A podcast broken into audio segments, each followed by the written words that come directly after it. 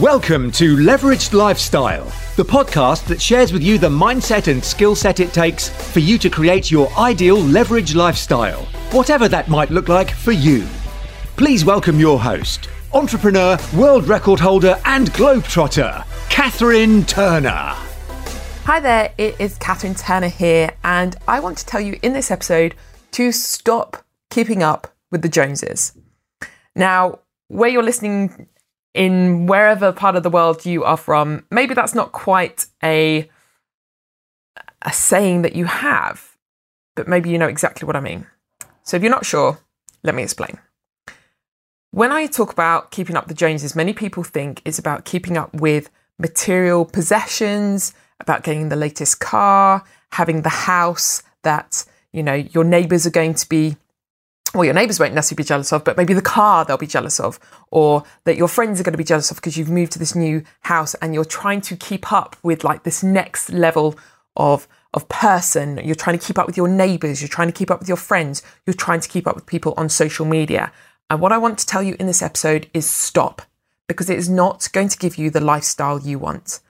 I just see it so so often that it's not like just in material sense by the way but what I want to talk about in this episode is that it's choosing to do what others are doing, not because you want to do it, but because you're seeing other people do it and and you're chasing that essentially that shiny penny, that next thing, that new thing.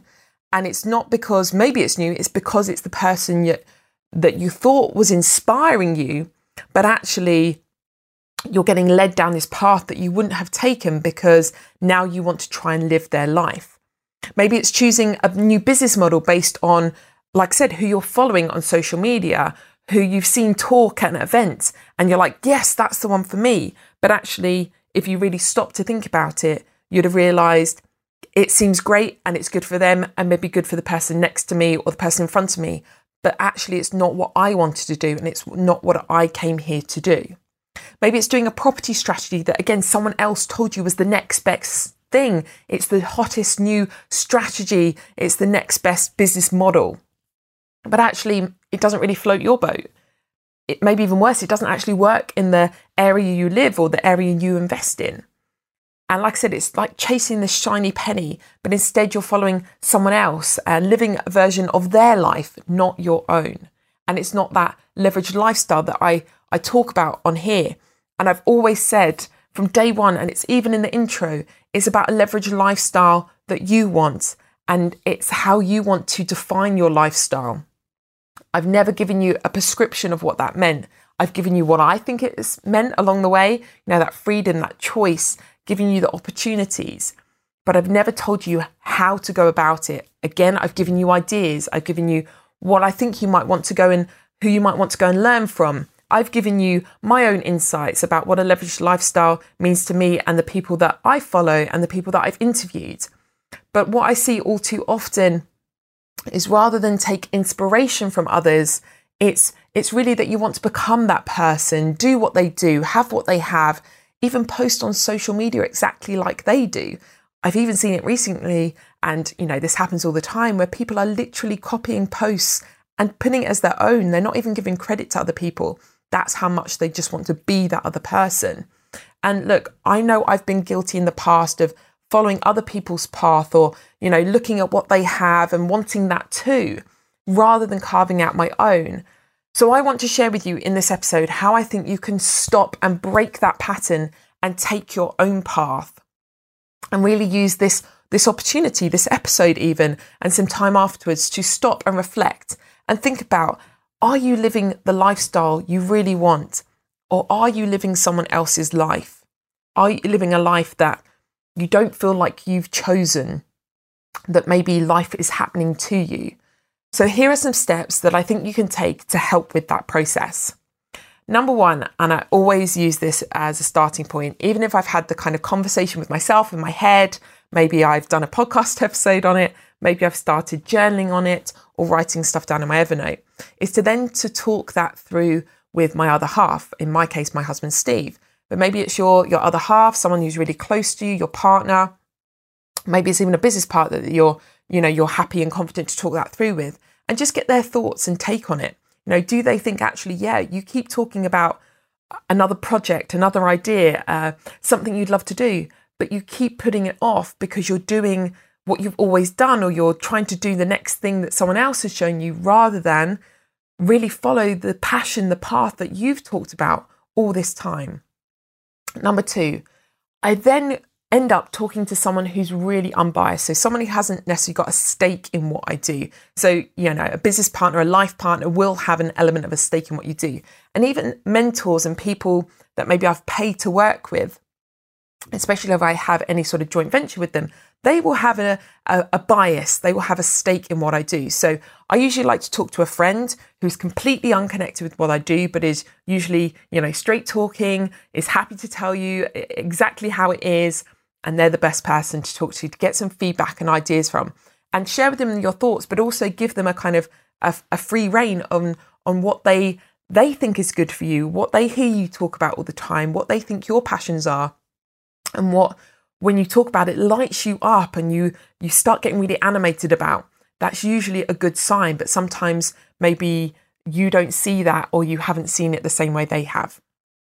Number 3 is rather than just thinking about it it's also helpful to list in life not just what you want but also what you don't want. Now I've done this exercise many times through my life and and sometimes when we talk about you know your why your mission your vision your values like what you do want Sometimes people find that hard because they haven't had it yet.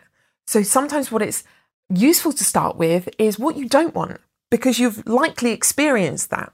You've likely done jobs that you don't like. You've likely done things or business models or uh, you know seen other people do uh, business models that you're like, oh, I would never want to do that. That's definitely not for me. Write that down because then it's really clear that actually that might be really similar to something else you've been thinking about. Like, why don't I want that?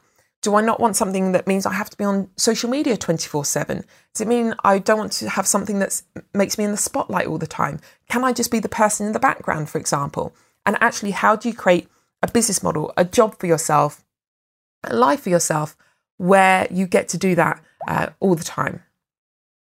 Number four is what would you really regret if you didn't do this in your life? So, by the end of your life, what would you really regret if you hadn't have done that because I, I'm such a big believer that you only regret the things you haven't done. So there's many things in my life that I think back on and think, oh, um, maybe I wouldn't have done that the same way, but I definitely don't regret it. And the only regrets I have are the things I didn't end up doing. So I did this exercise with my husband recently, and we decided to break it down into be, do, and have goals, I would say.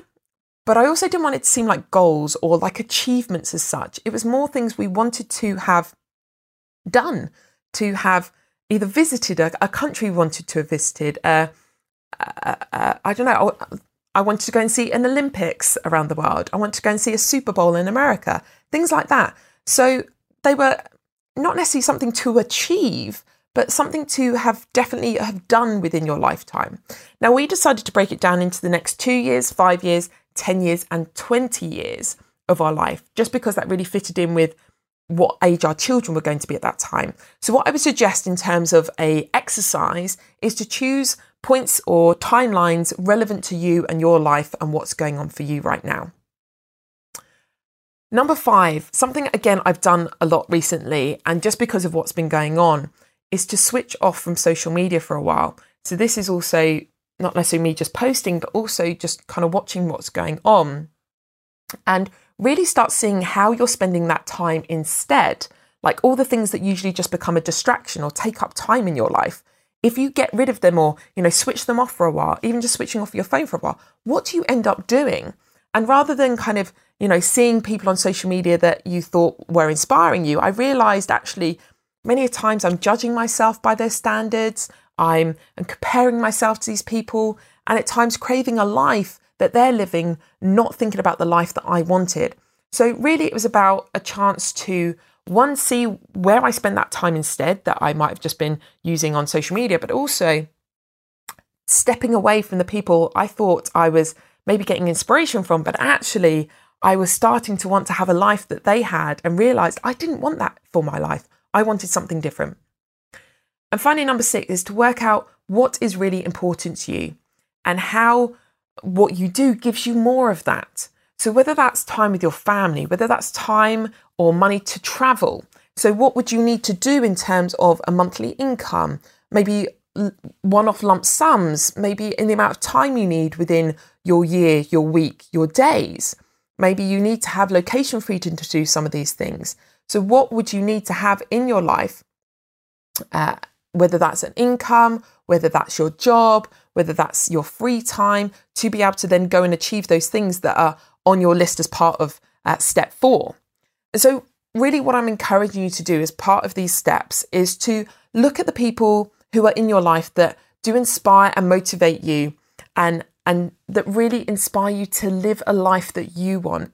They're not looking to for you to become their clones or to do their their work or their bidding, but actually they're people who understand that we're all individuals, that we have unique values and needs, and they're really encouraging you to to look deep into your vision, your why, what it is your values are, and why have you got them? Is it because they're yours, or is it because you're following someone else's values and wants, and because someone else told you that you should have money in your top values? Because without money, what is anything else? And it's like, no, it's up to you what your values are, and take some time because like I said, we've just been so programmed and conditioned all the time, especially looking at media and social media, to have what other people have, not exactly what we want.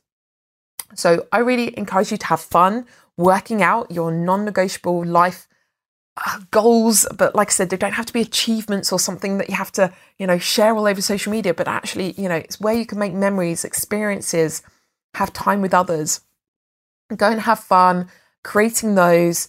Uh, working with the people who matter in your life and go and make them happen. Because I really do believe there is no better time than now to start your leveraged lifestyle. Thank you so much for listening. As always, if you know anyone who needs this, go share it, uh, go leave a review, and come and join us in the Leveraged Lifestyle community on Facebook. Thank you so much. It means the world to me that you listen.